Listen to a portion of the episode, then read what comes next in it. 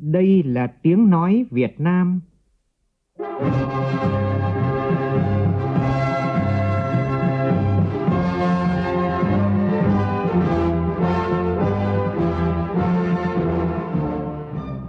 là tiếng nói Việt Nam, phát thanh từ Hà Nội, thủ đô nước Cộng hòa xã hội chủ nghĩa Việt Nam.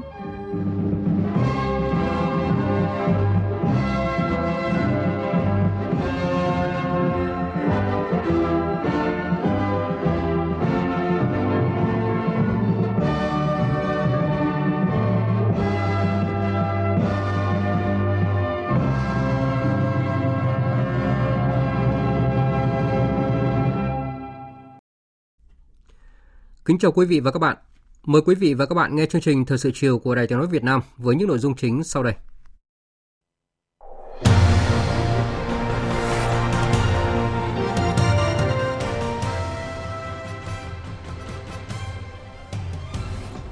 Chủ tịch nước Võ Văn Thưởng và Thủ tướng Phạm Minh Chính tiếp hội kiến Chủ tịch Hạ viện Thụy Sĩ Martin Candina Kinh tế Quảng Ninh bứt tốc khi đứng thứ hai vùng đồng bằng sông Hồng và xếp thứ tư cả nước, đồng thời nằm trong nhóm các tỉnh thành phố có chất lượng điều hành kinh tế xuất sắc nhất. Sẽ tiếp tục mở rộng điều tra vụ án liên quan đến sách giáo khoa tại nhà xuất bản Giáo dục Việt Nam. Hơn 6.000 chai thuốc điều trị tay chân miệng đã về đến Việt Nam để cung ứng cho các bệnh viện. Trong phần tin quốc tế, nhiều thành phố tại Pháp ban hành lệnh giới nghiêm để đối phó với nguy cơ bạo lực sau khi một thiếu niên bị cảnh sát bắn chết Tính đến thời điểm này đã có gần 700 người bị bắt giữ. Hàn Quốc và Nhật Bản nhất trí nối lại thỏa thuận hoán đổi tiền tệ trị giá 10 tỷ đô la Mỹ, dấu hiệu tan băng trong quan hệ kinh tế giữa hai nước.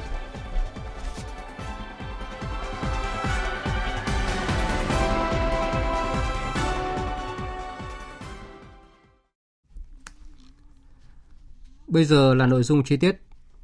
Chiều nay tại Phủ Chủ tịch, Chủ tịch nước Võ Văn Thường tiếp đại sứ Hàn Quốc yoo Ong-ju tại Việt Nam đến chào từ biệt nhân kết thúc nhiệm kỳ công tác tại Việt Nam. Phóng viên Vũ Dũng đưa tin. Chủ tịch nước Võ Văn Thưởng đánh giá, dù thời gian thực hiện nhiệm vụ tại Việt Nam không dài, nhưng đại sứ đã có nhiều đóng góp quan trọng trong thúc đẩy quan hệ hai nước, trong đó có chuyến thăm cấp nhà nước tới Hàn Quốc của Chủ tịch Nguyễn Xuân Phúc vào cuối năm ngoái và chuyến thăm cấp nhà nước tới Việt Nam của Tổng thống Hàn Quốc Yoon suk yeol Chủ tịch nước Võ Văn Thưởng khẳng định chuyến thăm cấp nhà nước tới Việt Nam của Tổng thống Hàn Quốc Yoon suk yeol mới đây rất được phía Việt Nam coi trọng, dành sự đón tiếp trọng thị, nồng ấm, thể hiện Việt Nam coi trọng mối quan hệ đối tác chiến lược toàn diện Việt Nam Hàn Quốc. Lãnh đạo cấp cao, người dân và doanh nghiệp hai nước đều quan tâm và đánh giá cao kết quả chuyến thăm này. Đại sứ Hàn Quốc bày tỏ tự hào đã có những đóng góp cho mối quan hệ giữa hai nước thời gian vừa qua, trong đó đã nỗ lực đóng góp vào việc tổ chức chuyến thăm cấp nhà nước tới Việt Nam hết sức thành công của Tổng thống Hàn Quốc Bà cho biết, ngay sau khi về nước, Tổng thống Hàn Quốc đã có cuộc họp và thông báo kết quả tốt đẹp của chuyến thăm, đồng thời chỉ đạo các cơ quan chức năng của Hàn Quốc triển khai các thỏa thuận hợp tác giữa hai nước đã ký kết. Chủ tịch nước Võ Văn Thưởng bày tỏ cảm ơn và đánh giá cao Tổng thống Hàn Quốc đã sớm chỉ đạo các cơ quan chức năng Hàn Quốc triển khai các cam kết thỏa thuận giữa hai nước và khẳng định Việt Nam cũng sẽ đẩy mạnh thực hiện các cam kết này. Điều này cũng được Chủ tịch nước Võ Văn Thưởng và Tổng thống Yoon suk yeol khẳng định lúc chào tạm biệt trước khi kết thúc chuyến thăm. Cũng chiều nay tại Phủ Chủ tịch, Chủ tịch nước Võ Văn Thưởng đã tiếp Chủ tịch Hội đồng Quốc gia, tức là Hạ viện Thụy Sĩ Martin Cardina. Phóng viên Vũ Dũng tiếp tục đưa tin. Với trọng tâm hợp tác hai nước là kinh tế và thương mại, đầu tư, Chủ tịch nước đánh giá thời gian vừa qua hợp tác trong lĩnh vực này đạt kết quả tích cực và mong muốn hai nước thúc đẩy hợp tác trong một số lĩnh vực mà Thụy Sĩ có thế mạnh, Việt Nam có nhu cầu như tài chính ngân hàng, công nghiệp chế tạo, dược phẩm, năng lượng tái tạo. Chủ tịch nước đề nghị Chủ tịch Hội đồng Quốc gia Thụy Sĩ có tiếng nói thúc đẩy đàm phán đi đến ký kết Hiệp định Thương mại Tự do Việt Nam, khối mậu dịch tự do châu Âu, mang lại lợi ích cho cả hai nước. Trân trọng cảm ơn Thụy Sĩ dành nguồn lực hỗ trợ ODA cho Việt Nam thời gian vừa qua. Chủ tịch nước mong muốn Thụy Sĩ quan tâm tiếp tục hỗ trợ ODA cho Việt Nam trong thời gian tới. Cùng với đó là thúc đẩy hợp tác trong các lĩnh vực giáo dục, đào tạo, thúc đẩy giao lưu nhân dân. Chủ tịch Hội đồng Quốc gia Thụy Sĩ thông báo với Chủ tịch nước về kết quả của hội đàm rất thành công với Chủ tịch Quốc hội Vương Đình Huệ. Cho biết Thụy Sĩ là một trong những nước đầu tiên của châu Âu thiết lập quan hệ ngoại giao với Việt Nam, năm nay đã 52 năm. Chủ tịch Hội đồng Quốc gia Thụy Sĩ khẳng định Thụy Sĩ trân trọng mối quan hệ với Việt Nam và mong muốn thúc đẩy hơn nữa quan hệ với Việt Nam trong thời gian tới. cho biết trong chuyến thăm này đã gặp gỡ lãnh đạo nhiều doanh nghiệp Thụy Sĩ. Chủ tịch Hội đồng Quốc gia Thụy Sĩ chia sẻ họ rất hài lòng về môi trường đầu tư cũng như kết quả làm ăn tại Việt Nam. Chủ tịch Hội đồng Quốc gia Thụy Sĩ chia sẻ với Chủ tịch nước về việc sớm kết thúc và ký kết Hiệp định Thương mại Tự do Việt Nam, khối mậu dịch tự do châu Âu và cho biết sẽ tác động tích cực để sớm kết thúc đàm phán hiệp định này. Cảm ơn Chủ tịch Hội đồng Quốc gia Thụy Sĩ chia sẻ nhận định của doanh nghiệp Thụy Sĩ tại Việt Nam. Chủ tịch nước cho biết Việt Nam tiếp tục cải thiện môi trường đầu tư kinh doanh, tạo thuận lợi cho các nhà đầu tư nước ngoài, trong đó có doanh nghiệp Thụy Sĩ. Cũng chiều nay, Thủ tướng Phạm Minh Chính tiếp Chủ tịch Hội đồng Quốc gia Liên bang Thụy Sĩ Martin Cardina đang ở thăm nước ta. Tin của phóng viên Vũ Khuyên. Hai nhà lãnh đạo đánh giá quan hệ hợp tác Việt Nam Thụy Sĩ thời gian qua phát triển tích cực trên các lĩnh vực như chính trị ngoại giao, kinh tế, hợp tác phát triển, khoa học công nghệ, giáo dục đào tạo. Thụy Sĩ hiện là đối tác kinh tế quan trọng của Việt Nam tại châu Âu, đứng thứ 24 trên tổng số 141 quốc gia và vùng lãnh thổ có nhiều dự án đầu tư lớn nhất ở Việt Nam. Tổng vốn đầu tư FDI là 1 tỷ 903 triệu đô la Mỹ với 206 dự án để gia tăng hiểu biết và tin cậy chính trị, tạo động lực hợp tác, đẩy mạnh hợp tác nhiều mặt giữa hai nước. Thủ tướng đề nghị hai bên cần tiếp tục thúc đẩy các hoạt động trao đổi đoàn các cấp và giao lưu nhân dân, phối hợp chặt chẽ tại các diễn đàn đa phương, đóng góp cho hòa bình thịnh vượng và ổn định tại khu vực và toàn cầu đề nghị ngài chủ tịch và hạ viện Thụy Sĩ thúc đẩy ủng hộ và khuyến khích các doanh nghiệp Thụy Sĩ đầu tư kinh doanh tại Việt Nam, đặc biệt trong các lĩnh vực Thụy Sĩ có thế mạnh và Việt Nam có nhu cầu như tài chính ngân hàng, bảo hiểm, công nghệ chế tạo, dược phẩm, chế biến nông sản, năng lượng tái tạo, dịch vụ du lịch.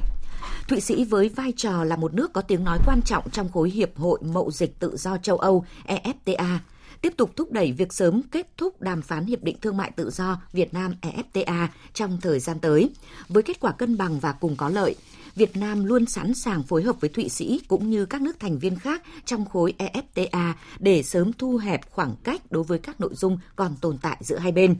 Đồng thời, Thủ tướng đề nghị đẩy mạnh hợp tác trên các lĩnh vực đổi mới sáng tạo, chuyển đổi số, chuyển đổi xanh, kinh tế tuần hoàn, kinh tế chia sẻ, hỗ trợ chia sẻ kinh nghiệm với Việt Nam về xây dựng hệ thống giáo dục chất lượng cao, tăng học bổng và tạo điều kiện cho sinh viên Việt Nam sang học tập nghiên cứu tại Thụy Sĩ. Chủ tịch Hạ viện Thụy Sĩ Martin Gardina khẳng định Việt Nam có vai trò chiến lược trong quan hệ của Thụy Sĩ với khu vực Đông Nam Á. Qua trao đổi, các doanh nghiệp Thụy Sĩ như Nestle đều cho biết hài lòng với môi trường kinh doanh tại Việt Nam và sẽ tiếp tục đầu tư lâu dài tại đây. Thụy Sĩ sẽ tiếp tục ưu tiên Việt Nam về hỗ trợ phát triển thúc đẩy hợp tác đào tạo nhân lực. Thụy Sĩ quan tâm và mong muốn sớm ký kết Hiệp định Thương mại Tự do Việt Nam EFTA, kỳ vọng hai bên có thể ký kết trong năm 2024. Trao đổi về các vấn đề khu vực và quốc tế cùng quan tâm, Thủ tướng Phạm Minh Chính đánh giá cao những đóng góp tích cực của Thụy Sĩ vào việc gìn giữ hòa bình, an ninh và phát triển trên thế giới. Ngài Chủ tịch khẳng định Thụy Sĩ ủng hộ lập trường của Việt Nam và ASEAN về bảo đảm an ninh an toàn tự do hàng hải hàng không ở Biển Đông, giải quyết các tranh chấp bằng biện pháp hòa bình trên cơ sở luật pháp quốc tế và UNCLOS năm 1982, thực hiện đầy đủ DOC sớm đạt được COC thực chất hiệu lực. Cũng theo tin của phóng viên Vũ Khuyên, chiều nay tại trụ sở chính phủ, Thủ tướng Phạm Minh Chính đã tiếp Tổng giám đốc Tổ chức Lao động Quốc tế ILO Kim Pe đang ở thăm và làm việc tại nước ta. Chào mừng chuyến thăm đầu tiên của Tổng Giám đốc ILO tới Việt Nam kể từ khi Việt Nam gia nhập tổ chức này năm 1992. Thủ tướng Chính phủ Phạm Minh Chính trân trọng những hỗ trợ mà ILO dành cho Việt Nam trong thời gian qua, đặc biệt là hỗ trợ Việt Nam nghiên cứu xây dựng Bộ luật Lao động lần đầu tiên vào năm 1994, sửa đổi vào các năm 2012-2019. Việt Nam có thị trường lao động tương đối lớn với 52 triệu 300 triệu 300.000 lao động, chất lượng lao động ngày càng nâng cao, nền kinh tế cơ bản đảm bảo việc làm cho người lao động. Việt Nam đã đạt được những tiến bộ nhất định về lao động và công đoàn với hệ thống pháp luật về lao động và an sinh xã hội ngày càng được cải thiện. Quản trị thị trường lao động ngày càng hiệu quả hơn thông tin tới Thủ tướng về các cuộc làm việc rất thành công của ông với Bộ trưởng Bộ Lao động Thương binh và Xã hội và Chủ tịch Tổng Liên đoàn Lao động Việt Nam, Tổng Giám đốc ILO cam kết sẽ tiếp tục hỗ trợ Việt Nam trong tất cả các vấn đề liên quan tới lao động, việc làm. Đề nghị Việt Nam tiếp tục tích cực tham gia các sáng kiến của ILO liên quan lao động, việc làm, mong muốn cùng hợp tác với Việt Nam để thực hiện các sáng kiến của ILO và Liên Hợp Quốc để thúc đẩy việc làm toàn cầu, nhất là việc kết hợp các ưu thế của cả hai bên để thúc đẩy phát triển cân bằng cả về kinh tế, xã hội và môi trường. Nhất trí với ý kiến của Tổng Giám đốc ILO, Thủ tướng Phạm Minh Chính cho biết là thành viên của ILO, Việt Nam đã tham gia và hoàn thành tốt các nhiệm vụ của mình, thực hiện đầy đủ những cam kết quốc tế mà Việt Nam tham gia, tiếp tục nghiên cứu và phê chuẩn các tiêu chuẩn lao động quốc tế. Khẳng định Việt Nam ủng hộ các sáng kiến của ILO và Liên Hợp Quốc, Thủ tướng đề nghị ILO tiếp tục hỗ trợ Việt Nam nghiên cứu khả năng tham gia các sáng kiến theo lộ trình phù hợp để đạt được mục tiêu công bằng, tiến bộ xã hội và đảm bảo quyền lợi ích hợp pháp chính đáng của người lao động một cách bền vững cho biết Việt Nam là nước đang phát triển, nền kinh tế đang trong quá trình chuyển đổi nên còn có những hạn chế nhất định. Thủ tướng đề nghị ILO tiếp tục hỗ trợ Việt Nam hoàn thiện hệ thống luật pháp về lao động, cải cách sâu rộng về hệ thống bảo hiểm xã hội và chính sách tiền lương để phát triển quan hệ lao động hài hòa, ổn định và tiến bộ tiếp tục thực hiện các dự án kỹ thuật hỗ trợ Việt Nam trong bối cảnh thế giới đang có nhiều thay đổi nhanh chóng về khoa học công nghệ cũng như phải đối mặt với thách thức phi truyền thống ngày càng gia tăng. Tại nhà Quốc hội, chiều nay Chủ tịch Quốc hội Vương Đình Huệ cũng đã tiếp Tổng Giám đốc Tổ của Tổ chức Lao động Quốc tế ILO, ông Jim Beongpo. Phóng viên Lê Tuyết đưa tin. Chủ tịch Hội Vương Đình Huệ nhấn mạnh Việt Nam đánh giá cao ILO trong việc hỗ trợ Việt Nam nghiên cứu phê chuẩn, thúc đẩy thực hiện các tiêu chuẩn lao động, đặc biệt là các công ước mới phê chuẩn gần đây. Chủ tịch Hội chia sẻ, Việt Nam là quốc gia tiên phong thực hiện mục tiêu thiên niên kỷ Liên Hợp Quốc – Quốc hội Việt Nam tại Đại hội đồng Liên minh Nghị viện Thế giới IPU lần thứ 132 đã có sáng kiến để lần đầu tiên đưa ra tuyên bố Hà Nội về phát triển bền vững, đồng thời là một trong những quốc gia đầu tiên cập nhật các mục tiêu phát triển bền vững vào chương trình kế hoạch phát triển kinh tế xã hội của Việt Nam. Chủ tịch Quốc hội mong muốn ILO hỗ trợ Bộ Lao động Thương binh và Xã hội trong nghiên cứu, xem xét, đánh giá và có những quyết sách quan trọng sáng kiến có tính chất toàn cầu. Quốc hội đã đưa vào chương trình giám sát tối cao của năm sau về đầu tư công trên tinh thần ngày càng siết chặt kỷ luật kỷ cương về ngân sách. Tổng Giám đốc ILO Jimbe Ungbo khẳng định, suốt thời gian qua, ILO và Việt Nam đã luôn duy trì quan hệ hợp tác tốt đẹp, lâu dài và hiệu quả. Ghi nhận trong và sau đại dịch COVID-19, Việt Nam đã có sự phục hồi tốt. Việt Nam cũng là một trong những nước thành công trong triển khai các mục tiêu phát triển bền vững của Liên Hợp Quốc.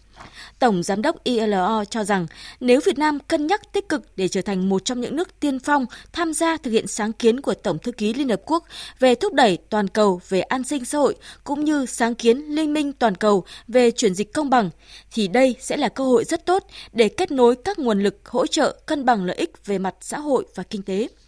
Tổng Giám đốc ILO cũng cho biết đại diện các tổ chức Liên Hợp Quốc tại Việt Nam chia sẻ một trong những thách thức đang gặp phải là một số dự án hợp tác phát triển đang bị lãng phí nguồn lực do sự chậm trễ trong thủ tục đầu tư. Nhấn mạnh, các tổ chức Liên Hợp Quốc cũng đang làm tất cả những gì có thể để thúc đẩy việc thực hiện các dự án này.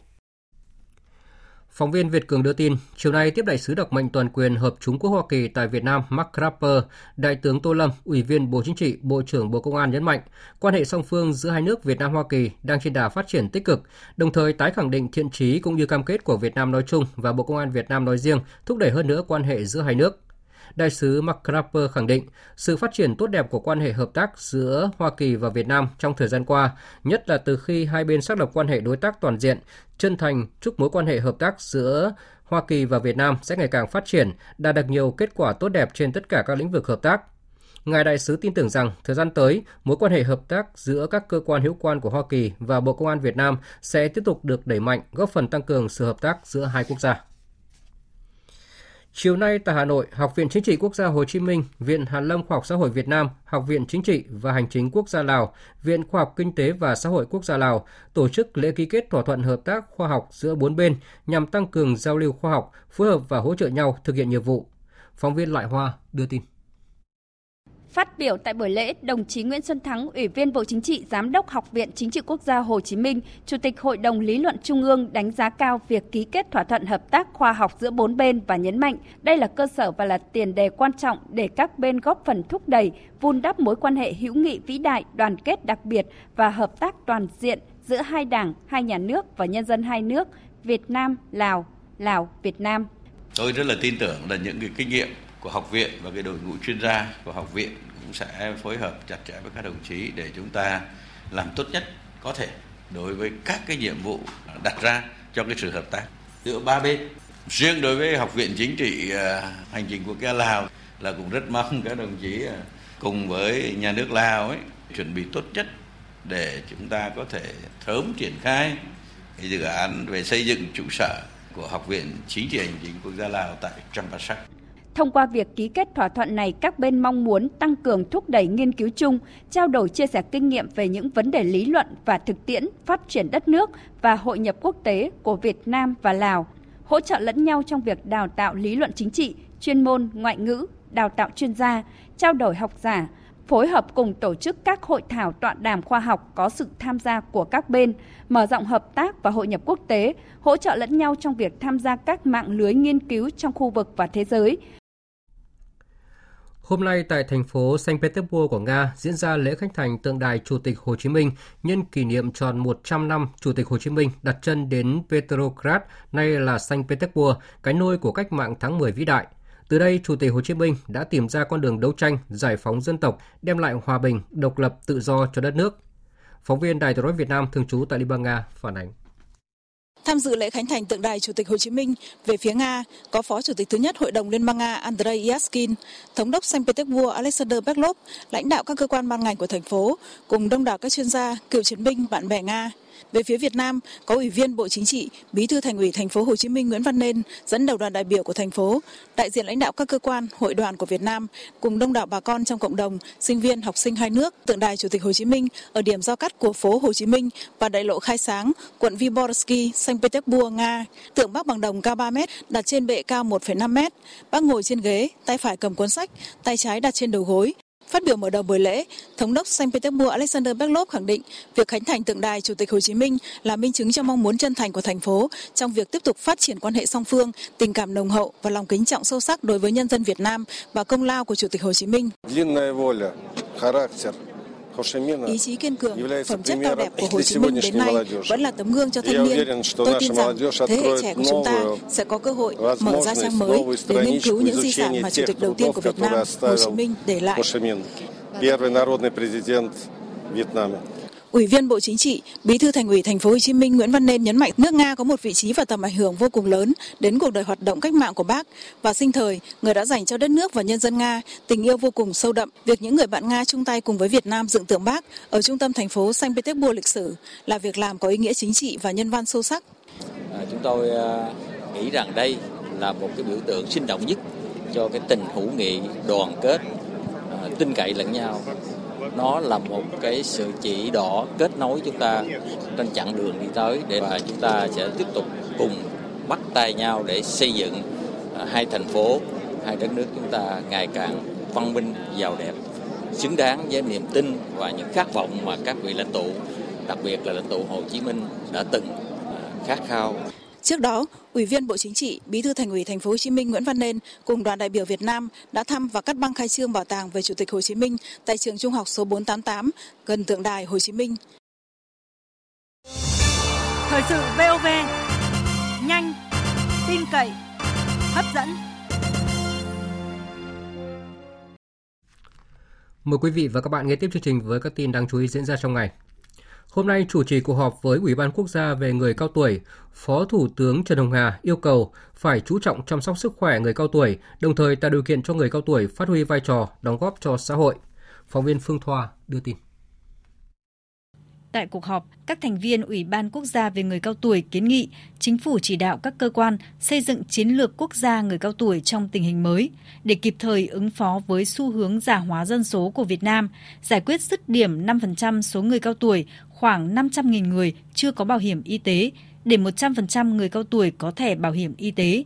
Có chính sách hỗ trợ xây dựng trung tâm nghỉ dưỡng người cao tuổi để huy động nguồn lực xã hội – đồng thời phát triển hệ thống cơ sở vật chất, dịch vụ chăm sóc sức khỏe người cao tuổi, huy động khu vực tư nhân tham gia vào cung cấp dịch vụ cho người cao tuổi.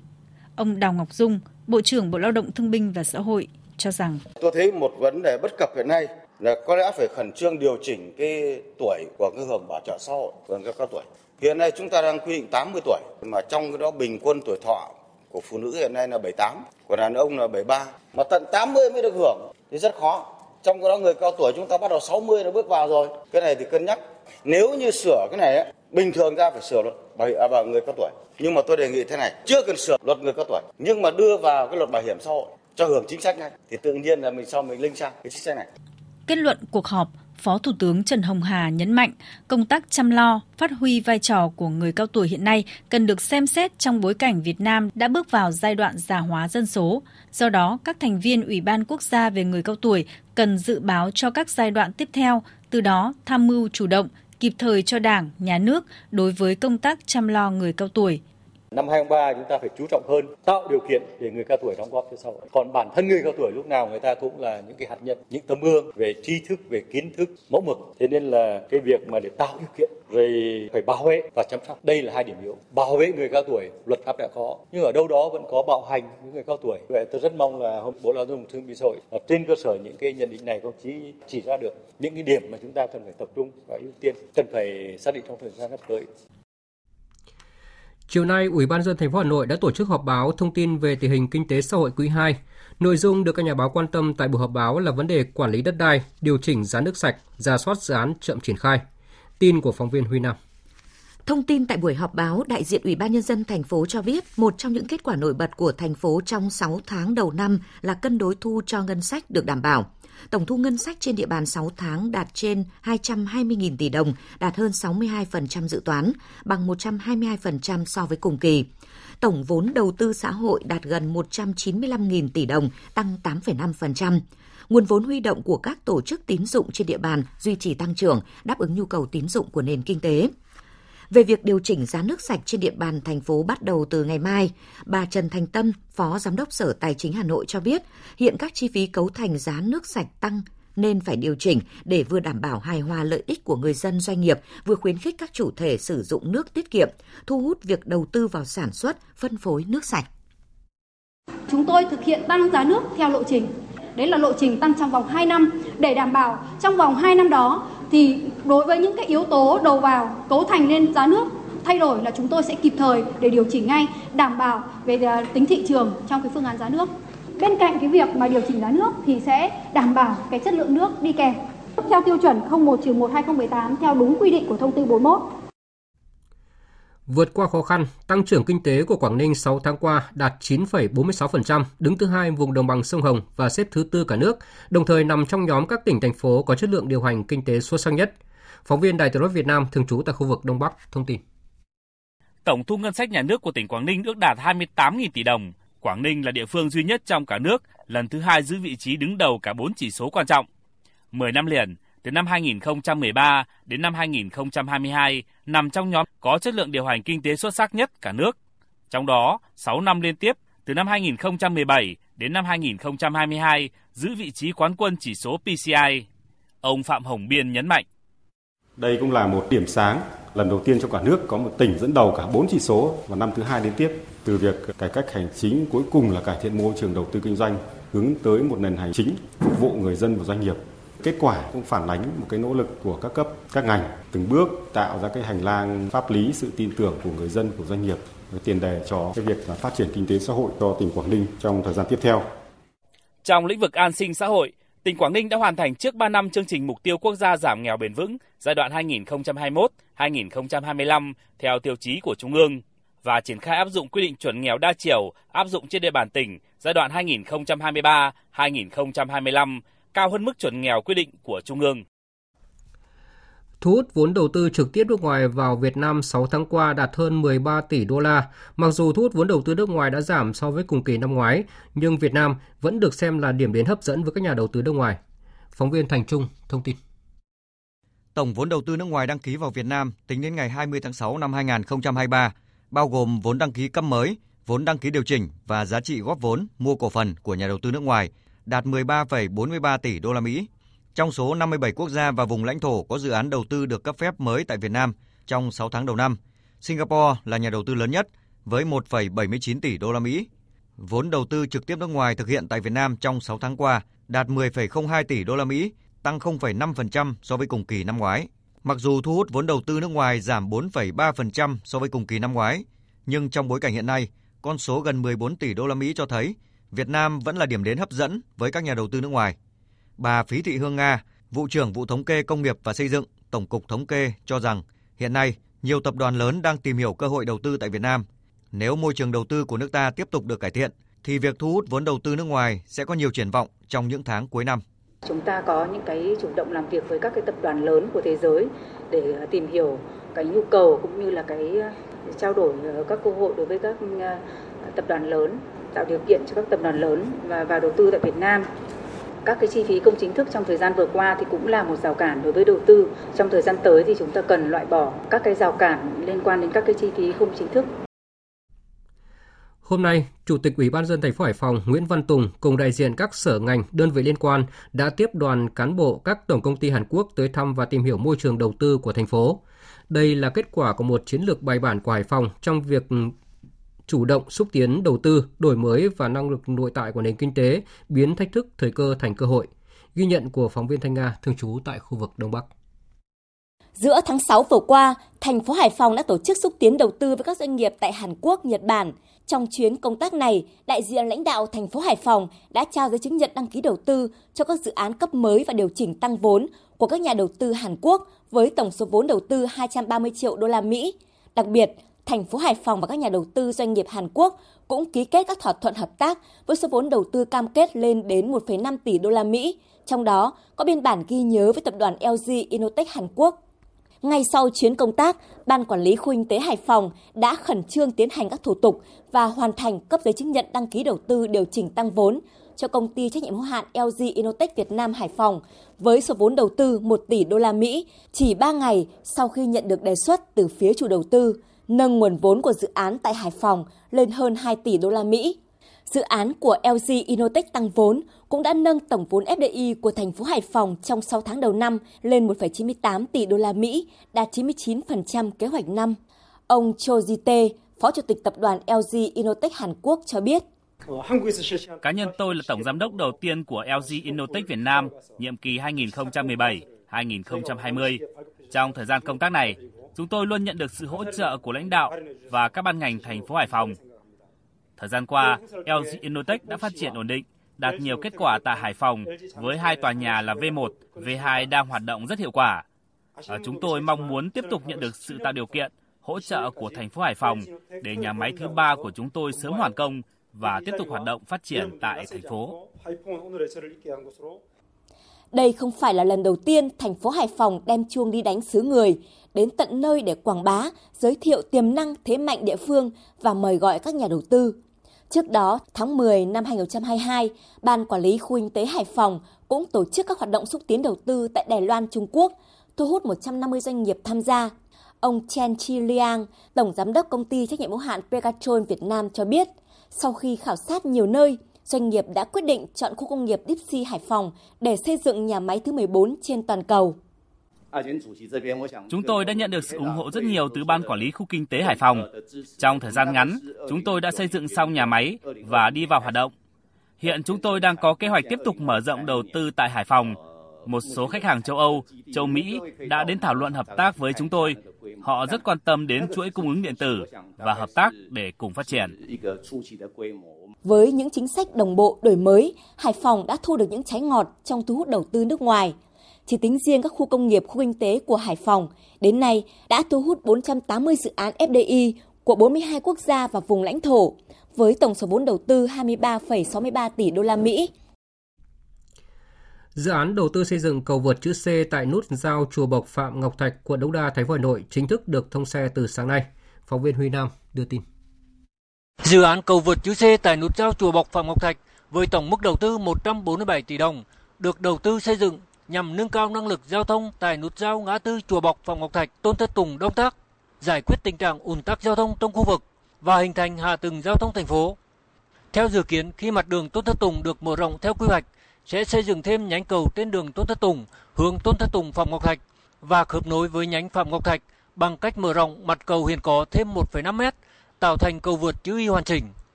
Ông Dương Đức Tuấn, Phó Chủ tịch Ủy ban dân thành phố Hà Nội cho biết. Dự án đầu tư xây dựng cầu vượt nút giao thông đường Chùa Bộc Phạm Ngọc Thạch, quận Đống Đa là một trong những công trình giao thông trọng điểm của thành phố Hà Nội giai đoạn 2016-2020. Dự án đầu tư hoàn thành cũng đồng thời giảm tải, nâng cao năng lực thông hành cho các phương tiện trong khu vực lân cận là giải pháp hiệu quả góp phần giải quyết những vấn đề cấp bách về giao thông đô thị và hình thành hạ tầng giao thông cung của thành phố. 6.000 chai thuốc điều trị bệnh tay chân miệng đã về đến Việt Nam để cung ứng cho các bệnh viện. Tuy nhiên, do tình hình bệnh tay chân miệng vẫn đang có dấu hiệu tăng cao, Bộ Y tế tiếp tục chỉ đạo các cơ sở nhập khẩu đảm bảo cung ứng thuốc theo nhu cầu của các bệnh viện trong thời gian sắp tới. Đối với các thuốc điều trị khác, trong trường hợp có nguy cơ nguồn cung ứng thuốc bị hạn chế, Bộ Y tế đã có sẵn phương án để đảm bảo nguồn cung ứng thuốc. Bộ Y tế đề nghị các địa phương chủ động lên phương án dự trữ, mua sắm và kịp thời báo cáo về Bộ Y tế trong trường hợp thiếu nguồn cung để đảm bảo công tác điều trị và phòng bệnh. Liên quan đến lĩnh vực giáo dục, phóng viên Minh Hường đưa tin, kết quả thi tốt nghiệp trung học phổ thông quốc gia sẽ được các địa phương công bố cùng lúc vào 8 giờ ngày 17 th- ngày 18 tháng 7 tới. Theo lịch của Bộ Giáo dục và Đào tạo thì chậm nhất là ngày 24 tháng 7, các trường phải cấp giấy chứng nhận tốt nghiệp tạm thời, trả học bạ và các loại giấy chứng nhận liên quan cho thí sinh, in và gửi giấy chứng nhận kết quả thi cho thí sinh. Việc thay đổi này sẽ thuận lợi cho thí sinh và học sinh xem điểm thi tốt nghiệp trung học phổ thông. Từ ngày 18 đến ngày 27 tháng 7, thu nhận đơn phúc khảo và lập danh sách phúc khảo. Thưa quý vị và các bạn, ờ, theo kế hoạch thì ờ, Sở Giáo dục và Đào tạo Hà Nội chậm nhất là ngày ờ, mùng 4 tháng 7 tới sẽ công bố điểm thi vào lớp 10 trung học phổ thông năm học 2023-2024. À, tuy nhiên, nhằm tạo thuận lợi cũng như là đáp ứng sự mong mỏi của phụ huynh, thí sinh, à, Sở đang khẩn trương đẩy nhanh tiến độ để hoàn thiện ờ, khâu chấm thi. À, nếu như các công đoạn được suôn sẻ, Sở Giáo dục và Đào tạo Hà Nội dự kiến sẽ đẩy sớm lịch công bố điểm thi, có thể là vào tối nay. Tuy nhiên, theo thông tin mà chúng tôi vừa cập nhật thì điểm thi tại và Hà Nội cũng đã được vừa được công bố. Và sau khi công bố điểm thi thì Sở Giáo dục và Đào tạo Hà Nội sẽ họp duyệt điểm chuẩn vào lớp 10 trung học phổ thông các trường ờ, công lập năm học 2023-2024. À, ờ, thí sinh có thể là tra cứu điểm thi trên cổng thông tin tuyển sinh đầu cấp của thành phố Hà Nội hoặc là trên một số báo điện tử. Cơ quan Cảnh sát điều tra Bộ Công an đang tiến hành thủ tục mở rộng điều tra vụ án liên quan đến sách giáo khoa tại Nhà xuất bản Giáo dục Việt Nam – À, đây là một trong những thông tin đáng chú ý được Thiếu tướng Nguyễn Văn Thành, Phó Cục trưởng Cục Cảnh sát điều tra tội phạm về tham nhũng kinh tế buôn lậu Bộ Công an cho biết tại buổi họp báo thông báo kết quả công tác công an 6 tháng đầu năm tổ chức hôm nay tại Hà Nội. Phóng viên Việt Cường thông tin. Trả lời câu hỏi của phóng viên về những sai phạm liên quan đến sách giáo khoa, trách nhiệm của Bộ Giáo dục và Đào tạo, Nhà xuất bản Giáo dục Việt Nam, Thiếu tướng Nguyễn Văn Thành, Phó Cục trưởng Cục Cảnh sát điều tra tội phạm về tham nhũng kinh tế buôn lậu, Bộ Công an cho biết đã giao nhiệm vụ cho Cục Cảnh sát điều tra tội phạm về tham nhũng kinh tế, buôn lậu, điều tra xử lý những vấn đề liên quan. Chúng tôi đã khởi tố về cái sai phạm liên quan đến cái khâu phát hành cũng như là cái giá thành mà Quốc hội rất là quan tâm. Thế còn lại là cái việc mà phát hành các cái bộ sách trong đó có cái sách bài tập tham khảo thì cũng nằm trong cái kế hoạch điều tra của chúng tôi. Thì vụ án này chúng tôi sẽ mở rộng sẽ làm rõ các cái nội dung trong đó là tập trung sẽ làm rõ xem là cái giá thành sách giáo khoa. Hiện nay theo dư luận là giá thành còn cao nó không phù hợp học sinh người lao động thì sẽ có những câu trả lời về việc này. Liên quan đến việc thanh tra chính phủ chuyển hồ sơ vụ thổi giá thiết bị y tế đối với bệnh viện Bạch Mai, bệnh viện Tim và bệnh viện Thanh Nhàn, Thiếu tướng Nguyễn Thanh Tùng, Phó Giám đốc Công an Hà Nội cho biết, sau khi cơ quan cảnh sát điều tra tội phạm về tham nhũng kinh tế buôn lậu C03 Bộ Công an chuyển hồ sơ Công an thành phố Hà Nội đã tiếp tục tích cực điều tra để làm rõ vụ việc tại bệnh viện Thanh Nhàn. Đây là một phần trong loạt vụ án liên quan đến tham nhũng kinh tế buôn lậu mà C03 Bộ Công an đang điều tra. Cũng tại buổi họp báo, đại diện Bộ Công an thông tin về hoạt động của Hội Thánh Đức Chúa Trời Mẹ và cho biết Bộ Công an cũng đã trao đổi đề nghị Ban Tôn giáo Chính phủ, Bộ Nội vụ có văn bản thông báo khẳng định Hội Thánh Đức Chúa Trời Mẹ không được phép hoạt động tại Việt Nam vì có hoạt động trái với văn hóa truyền thống của Việt Nam, vi phạm pháp luật Việt Nam. Đại tá Đinh Việt Dũng, Phó Cục trưởng Cục An ninh Nội địa, Bộ Công an cho biết. Ờ, Bộ Công an chỉ đạo công an ờ, các đơn vị địa phương là nắm chắc tình hình, chủ động tham mưu với cấp ủy chính quyền địa phương, chỉ đạo các cơ quan ban ngành chức năng tích cực đấu tranh, ngăn chặn hoạt động tuyên truyền, lôi kéo và sinh hoạt hội thánh Đức Chúa Trời Mẹ. Cái thứ hai là tiến hành xác minh đơn tố cáo của công dân, vận động giải thích để người dân từ bỏ không tham gia vào tổ chức. Cái thứ ba là kiểm tra, giải tán, xử lý các địa điểm thuê mượn để mở văn phòng công ty, cửa hàng kinh doanh là cái nơi bình phong cho các cái hoạt động của tổ chức. À, Bộ Công an khuyến cáo người dân cần hết sức tỉnh táo khi tiếp nhận các cái thông tin từ thành viên hội thánh này, tránh bị lợi dụng, gây ra nhiều hệ lụy cho bản thân, gia đình và xã hội. Thực hiện di rời 2.500 hộ dân để thi công dự án đường cao tốc Bắc Nam, tỉnh Quảng Ngãi đã triển khai xây dựng 23 khu tái định cư ở các huyện Nghĩa Hành, Tư Nghĩa, Mộ Đức và thị xã Đức Phổ. Đến thời điểm này, các khu tái định cư đã cơ bản hoàn thành và sẵn sàng tiếp nhận các hộ dân đến nơi ở mới. Cộng tác viên Trà Giang tại miền Trung thông tin.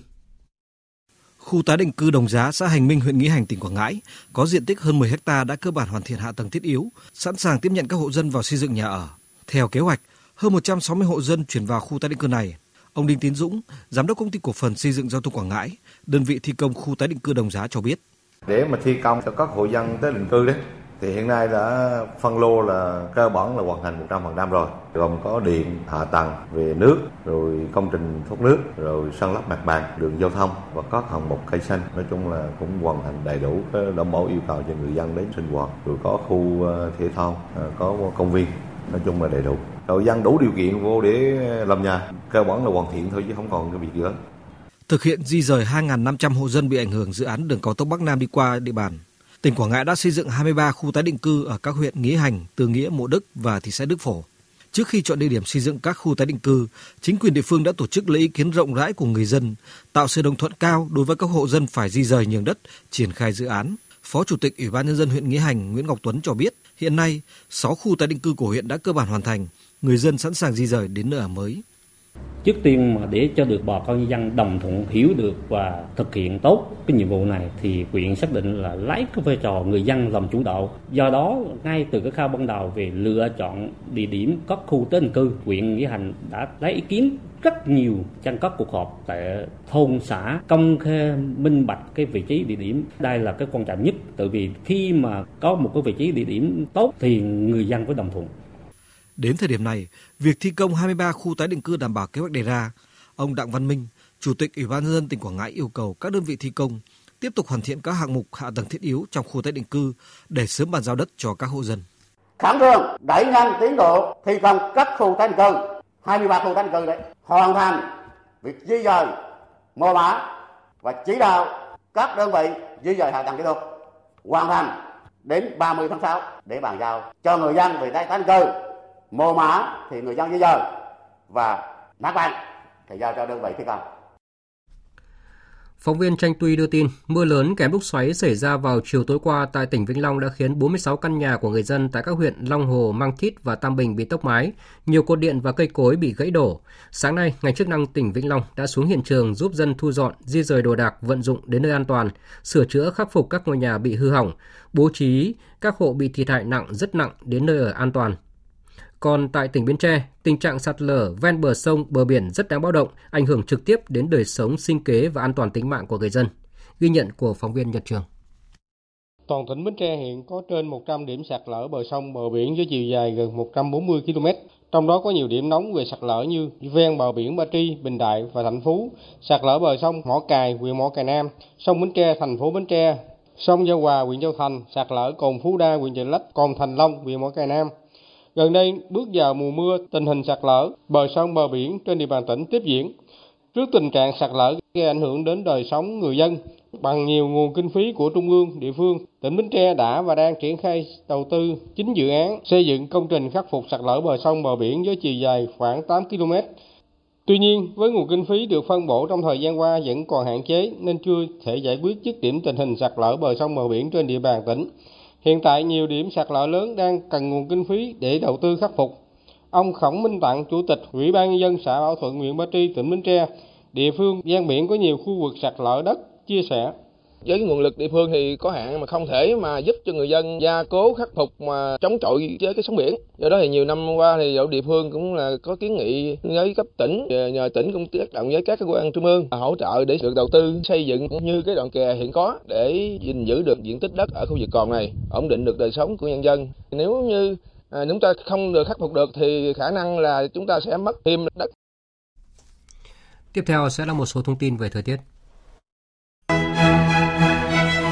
Thưa quý vị, Bắc Bộ và khu vực Thanh Hóa đến Phú Yên đã và đang trải qua một ngày nắng nóng, có nơi nắng nóng gay gắt. Dự báo đêm nay nhiều khu vực ở Bắc Bộ và Trung Bộ sẽ có mưa, riêng ở khu vực vùng núi Bắc Bộ cục bộ có mưa to, có nơi trên 70 mm. Đối với các tỉnh Nam Bộ và Tây Nguyên, ngày hôm nay đã có mưa rải rác ở vài nơi. Dự báo đêm nay khu vực này sẽ tiếp tục có mưa rào và rông, cục bộ có mưa vừa mưa to, có nơi trên 60 mm. Với cảnh báo trong mưa rông có khả năng xảy ra lốc xét, mưa đá và gió giật mạnh. Theo Trung tâm Khí tượng Quốc gia, 24 đến 48 giờ tới ở khu vực Bắc Bộ và các tỉnh Thanh Hóa, Phú Yên tiếp tục với tình trạng nắng nóng, có nơi trên 38, 39 độ và tình trạng nắng nóng ở khu vực này còn có khả năng kéo dài trong nhiều ngày tới. Còn trên biển đáng chú ý ở khu vực Biển Đông, vùng biển từ Bình Thuận đến Cà Mau, Cà Mau đến Kiên Giang và Vịnh Thái Lan, đêm nay và ngày mai nằm trong cảnh báo có mưa rào và rông. Trong mưa rông có khả năng xảy ra lốc xoáy và gió giật mạnh cấp 6 đến cấp 7.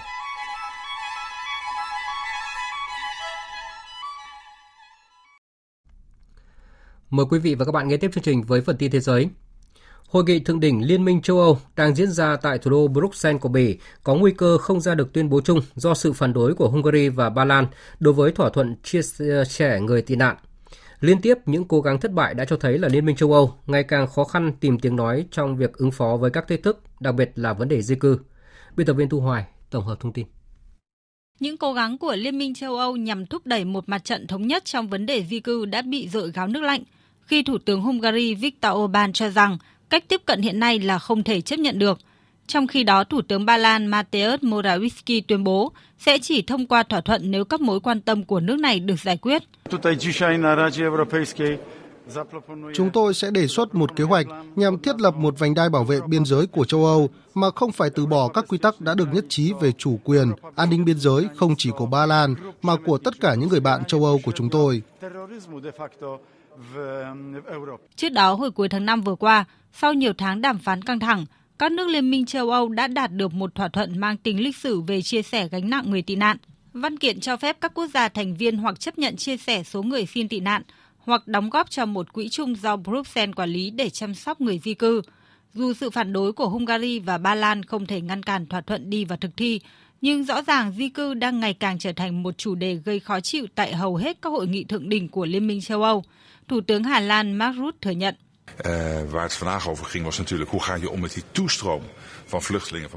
Vấn đề đặt ra lúc này là làm thế nào để đối phó với dòng người tị nạn từ bên ngoài châu Âu, làm thế nào để chúng ta có thể giúp các nước châu Âu để đưa người di cư trở lại các quốc gia phía Nam an toàn hơn. Thực sự có sự đồng thuận rất rộng rãi về vấn đề này, nhưng tất nhiên có sự khó chịu từ Ba Lan và Hungary về quyết định đã được đa số thông qua.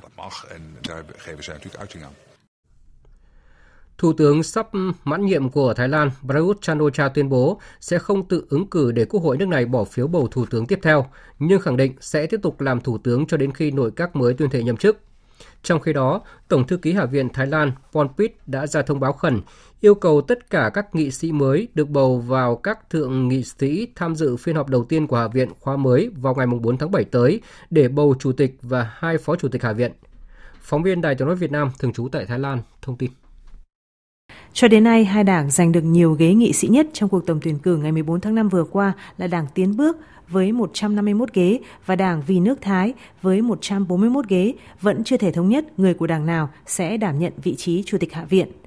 Lãnh đạo Đảng Vì nước Thái Chunan Srikel cho biết hai đảng sẽ nhóm họp lại vào ngày 2 tháng 7 để thảo luận vấn đề này và một cuộc họp của 8 đảng trong liên minh tiềm năng do Đảng Tiến Bước dẫn đầu sẽ được tổ chức vào cùng ngày. Hạ viện khóa mới của Thái Lan sẽ khai mạc vào ngày 3 tháng 7 tới dưới sự chủ trì của nhà vua và hoàng hậu Thái Lan.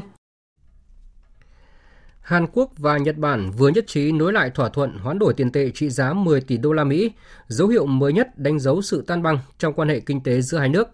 Động thái hàn gắn quan hệ này được đưa ra giữa lúc Hàn Quốc và Nhật Bản đang phải đối mặt với những rủi ro địa chính trị từ một Trung Quốc ngày càng quyết đoán hay một Triều Tiên khó đoán định. Tổng hợp của biên tập viên Phương Anh. Trong bối cảnh các nền kinh tế toàn cầu và khu vực đang đối mặt với những rủi ro và bất ổn lớn, phía Nhật Bản khẳng định sự cần thiết phải thúc đẩy mạnh mẽ động lực cải thiện quan hệ với Hàn Quốc. Theo Bộ trưởng Tài chính Nhật Bản Sunichi Suzuki, thỏa thuận hoán đổi tiền tệ mới có thời hạn 3 năm sẽ giúp củng cố niềm tin vào sự ổn định tài chính của hai nước như một phương án dự phòng trong trường hợp khẩn cấp. Theo ông Sunichi, Nhật Bản đã chuẩn bị đầy đủ để đối phó với những biến động của đồng yên Nhật, vốn đã suy yếu mạnh so với đồng đô la Mỹ trong năm qua. Trong bối cảnh không chắc chắn về triển vọng của các nền kinh tế toàn cầu và khu vực, chúng tôi cam kết sẽ thực hiện linh hoạt các chính sách hỗ trợ tăng trưởng kinh tế trong khu vực và duy trì ổn định tài chính. Chúng tôi cũng đã nhất trí khởi động lại thỏa thuận hoán đổi tiền tệ Nhật Bản Hàn Quốc trị giá 10 tỷ đô la. Chúng tôi cũng đang xem xét các biến động của thị trường tiền tệ với tinh thần cấp bách. Chúng tôi sẽ không loại trừ bất kỳ lựa chọn nào và sẽ thực hiện các biện pháp cần thiết nếu các biến động quá mức. Hàn Quốc, Nhật Bản, hai nền kinh tế lớn của châu Á, đều là đồng minh của Mỹ. Gần đây, hai bên tích cực hàn gắn quan hệ khi cùng chung những thách thức, bất chấp những căng thẳng về các vấn đề còn sót lại sau 35 năm Nhật Bản thiết lập sự chiếm đóng trên bán đảo Triều Tiên trước và trong Thế chiến II. Mới nhất, Nhật Bản công bố quyết định đưa Hàn Quốc trở lại danh sách trắng các đối tác thương mại đáng tin cậy, đánh dấu việc kết thúc tranh chấp thương mại giữa hai nước kéo dài suốt 4 năm. Ban Giám đốc điều hành Ngân hàng Thế giới WP đã thông qua khoản vay trị giá 1 tỷ 500 triệu đô la được chính phủ Nhật Bản bảo lãnh dành cho Ukraine để giải quyết các nhu cầu của người dân phải sơ tán và hỗ trợ cải cách nhằm nâng cao tính minh bạch và trách nhiệm giải trình các khoản chi tiêu công. Ban điều hành của Quỹ tiền tệ quốc tế IMF cũng hoàn thành đợt đánh giá đầu tiên về chương trình cho vay trị giá 15 tỷ 600 triệu đô la dành cho Ukraine, cho phép chính quyền Kiev ngay lập tức rút 890 triệu đô la để hỗ trợ ngân sách. Quyết định này của IMF sẽ nâng tổng số tiền Ukraine rút theo chương trình khởi động vào ngày 31 tháng 3 lên khoảng 3 tỷ 600 triệu đô la. Bộ trưởng Nội vụ Pháp Jacques Malang hôm nay cho biết, Tổng cộng đã có 667 người đã bị bắt giữ trong đêm qua sau khi bạo loạn nổ ra đêm thứ ba liên tiếp trên khắp nước này để phản đối vụ cảnh sát bắn chết một thiếu niên hồi đầu tuần này. Pháp đã triển khai 40.000 cảnh sát trong nỗ lực dập tắt tình trạng bất ổn đang lan rộng. Biểu tình và bạo loạn đã bùng phát và xảy ra liên tiếp trong 3 ngày qua, khi vào sáng ngày 27 tháng 6 theo giờ địa phương, đã xảy ra vụ việc cảnh sát bắn chết một thiếu niên 17 tuổi vì không tuân thủ hiệu lệnh khi tham gia giao thông. Tổng thống Pháp Emmanuel Macron dự kiến rời hội nghị thượng đỉnh của Liên minh châu Âu EU được tổ chức ở Bruxelles, Bỉ để quay trở về Pháp và tổ chức cuộc họp an ninh khẩn cấp trong tối nay. Trước đó, ông Macron khẳng định vụ cảnh sát bắn thanh niên là không thể biện minh và tha thứ. Cơ quan quản lý không gian mạng của Trung Quốc mới đây đã ra thông báo về việc triển khai một chiến dịch nhằm tăng cường bảo vệ trẻ vị thành niên trong kỳ nghỉ hè trước các rủi ro của công nghệ. Phóng viên Bích Thuận, thường trú tại Trung Quốc, thông tin.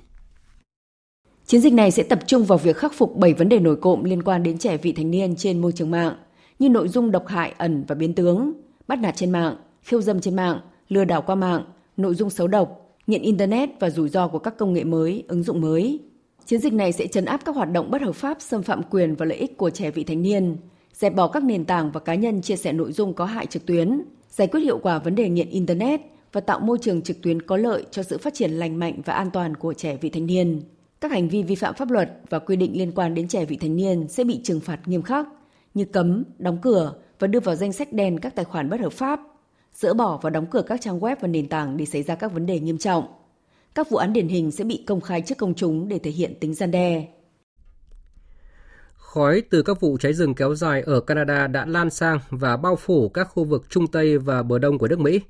Gần 1 phần 3 dân số của Mỹ phải sinh sống tại các khu vực trên đã được cảnh báo về chất lượng không khí kém có thể ảnh hưởng đến sức khỏe. Hơn 100 triệu người Mỹ được khuyến cáo hạn chế các hoạt động ngoài trời trong thời gian dài, nhất là người già và trẻ em, không nên hoạt động quá sức. Ngoài ra thì những người mắc bệnh về phổi hay hô hấp cũng được khuyến cáo là đeo khẩu trang nếu cần thiết. Vụ cháy rừng ở Canada được ghi nhận là tồi tệ nhất từ trước đến nay, với diện tích khoảng 8 triệu hecta đã bị thiêu rụi. Tính tới ngày 28 tháng 6 vừa qua thì 477 đám cháy vẫn đang âm ỉ, trong đó một nửa đã vượt ngoài tầm kiểm soát và lan từ Thái Bình Dương đến bờ biển Đại Tây Dương. Vừa rồi là phần tin thời sự quốc tế. Tiếp tục chương trình thời sự chiều nay sẽ là trang tin thể thao.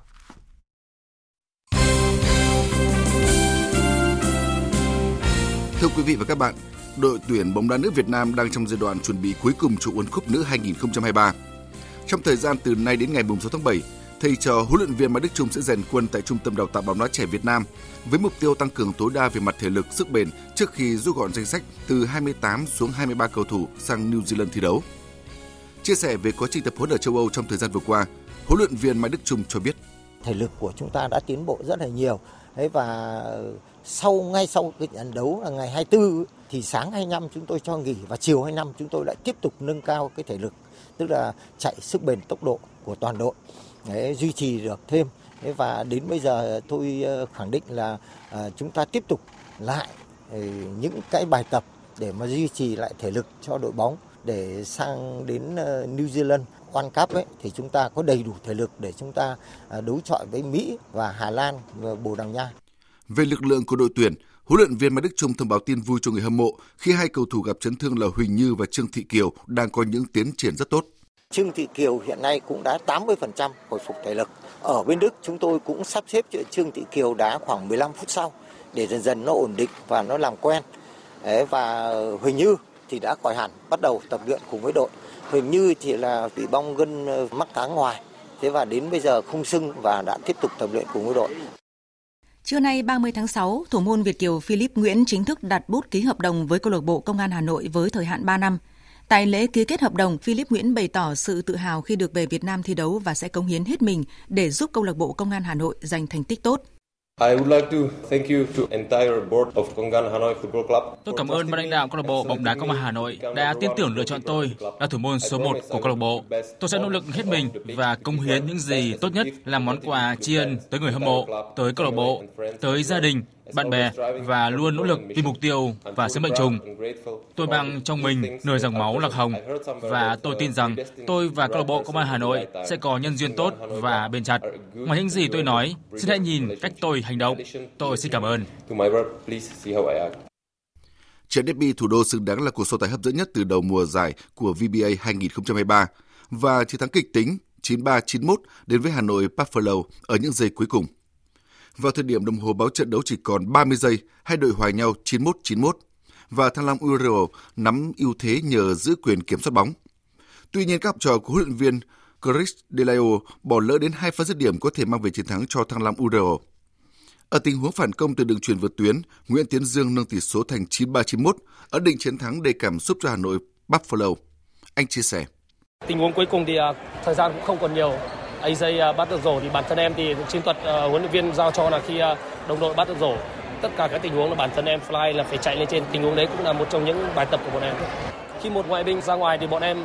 thực sự là rất khó chơi. Khi đội bạn có hai ngoại binh bọn em phải tuân thủ kỷ luật chiến thuật của của, của huấn luyện viên đưa ra. Phải đánh thật chậm lại không thể đánh theo lối đánh của Thăng Long Warrior được. Vì local vào thì có thể thay thế được ngoại binh. Nhưng mà cái thời gian không thể được lâu nên bọn em phải dùng chiến thuật đánh thật chậm. Chiến thắng thứ tư ở mùa giải này đưa Hà Nội Buffalo lên vị trí thứ ba trên bảng xếp hạng bằng điểm của Nha Trang Dolphin nhưng kém chỉ số phụ. Trong khi đối thủ Thăng Long Euro tụt xuống đứng thứ tư, thắng 3 trận thua 3 trận. Tối nay ngày 30 tháng 6, tại nhà thi đấu Cầu Giấy diễn ra trận đấu cuối cùng trong giai đoạn đánh tập trung của giải bóng rổ chuyên nghiệp Việt Nam VBA 2023. Khi đương kim vô địch Sài Gòn Hit đang dẫn đầu bảng xếp hạng với 5 trận toàn thắng gặp Cần Thơ Cát đội đứng thứ 5 khi để thua 3 trong tổng số 5 trận đã đấu. Câu lạc bộ Manchester United vừa chính thức đạt được thỏa thuận chiêu mộ tiền vệ Mason Mount từ Chelsea với giá 60 triệu bảng cùng bản hợp đồng có thời hạn 5 năm. Trước khi gia nhập MU, tiền vệ người Anh đã từ chối đề nghị gia hạn hợp đồng với mức lương 200.000 bảng một tuần của Chelsea. Đến với đội chủ sân Old Trafford, chân sút sinh năm 1999 được trả 250.000 bảng một tuần và còn có thể nhận thêm 50.000 bảng thưởng mỗi tuần. Nhà báo cây viết nổi tiếng của kênh truyền hình chuyên về thể thao và giải trí ESPN Mark Walden cho rằng sự có mặt của Mason Mount sẽ gia tăng sức mạnh cho MU ở mùa giải tới.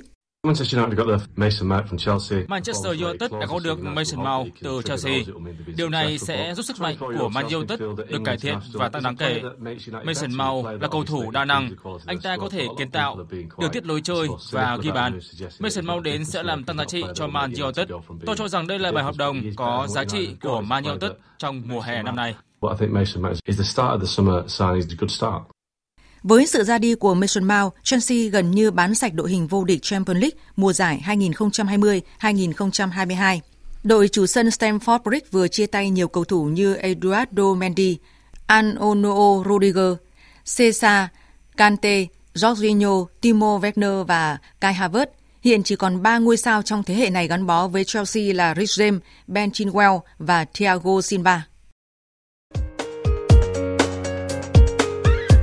Dự báo thời tiết Phía Tây Bắc Bộ đêm có mưa rào và rông rải rác, cục bộ có mưa to đến rất to, ngày nắng nóng, có nơi nắng nóng gay gắt. Riêng Hòa Bình có nắng nóng và nắng nóng gay gắt. Nhiệt độ từ 26 đến 37 độ, có nơi trên 37 độ. Riêng Hòa Bình từ 36 đến 38 độ, có nơi trên 38 độ. Phía Đông Bắc Bộ đêm có mưa rào và rông vài nơi, riêng khu vực vùng núi có mưa rào và rông rải rác, cục bộ có mưa to đến rất to, ngày nắng, có nơi nắng nóng gai gắt, nhiệt độ từ 27 đến 37 độ. Khu vực từ Thanh Hóa đến Thừa Thiên Huế, chiều tối và đêm có mưa rào và rông vài nơi, ngày nắng nóng và nắng nóng gai gắt, có nơi đặc biệt gai gắt, nhiệt độ từ 27 đến 38 độ, có nơi trên 39 độ. Khu vực từ Đà Nẵng đến Bình Thuận, đêm có mưa rào và rông vài nơi, ngày nắng, có nơi nắng nóng. Phía Bắc có nắng nóng và nắng nóng gai gắt, riêng phía Nam, chiều tối mai có mưa rào và rông rải rác. Phía Bắc nhiệt độ từ 25 đến 38 độ, có nơi trên 38 độ. Phía Nam từ 25 đến 35 độ, có nơi trên 35 độ. Tây Nguyên, đêm nay và chiều mai có mưa rào và rải rác có rông, cục bộ có mưa vừa mưa to, ngày nắng gián đoạn, nhiệt độ từ 21 đến 32 độ. Nam Bộ, đêm nay và chiều mai có mưa rào và rải rác có rông, cục bộ có mưa vừa mưa to, ngày nắng gián đoạn, nhiệt độ từ 24 đến 34 độ. Khu vực Hà Nội, đêm không mưa, ngày nắng nóng và nắng nóng gai gắt, nhiệt độ từ 28 đến 38 độ, có nơi trên 38 độ. Dự báo thời tiết biển, Vịnh Bắc Bộ, vùng biển từ Quảng Trị đến Quảng Ngãi, không mưa, tầm nhìn xa trên 10 km, gió Đông Nam đến Nam cấp 4, cấp 5. Vùng biển từ Bình Định đến Ninh Thuận, vùng biển từ Bình Thuận đến Cà Mau có mưa rào và rông vài nơi, tầm nhìn xa trên 10 km, gió Tây Nam cấp 5, riêng phía Nam có lúc cấp 6 giật cấp 7, biển động. Vùng biển từ Cà Mau đến Kiên Giang và Vịnh Thái Lan có mưa rào và rông rải rác. Trong mưa rông có khả năng xảy ra lốc xoáy và gió giật mạnh cấp 6, cấp 7. Tầm nhìn xa trên 10 km, giảm xuống 4 đến 10 km trong mưa, gió Tây Nam cấp 4, cấp 5. Khu vực Bắc, giữa và Nam Biển Đông bao gồm khu vực quần đảo Hoàng Sa thuộc thành phố Đà Nẵng và khu vực quần đảo Trường Sa thuộc tỉnh Khánh Hòa, có mưa rào và rông rải rác. Trong mưa rông có khả năng xảy ra lốc xoáy và gió giật mạnh cấp 6, cấp 7. Tầm nhìn xa trên 10 km, giảm xuống 4 đến 10 km trong mưa, gió Nam đến Tây Nam cấp 4, cấp 5. Những thông tin dự báo thời tiết vừa rồi đã kết thúc chương trình thời sự chiều nay của Đài Tiếng nói Việt Nam. Chương trình do các biên tập viên Nguyễn Cường, Minh Châu và Thu Hòa thực hiện với sự tham gia của phát thanh viên Phương Hằng và kết thuật viên Thu Huệ. Chịu trách nhiệm nội dung Hoàng Trung Dũng. Cảm ơn quý vị và các bạn đã dành thời gian lắng nghe.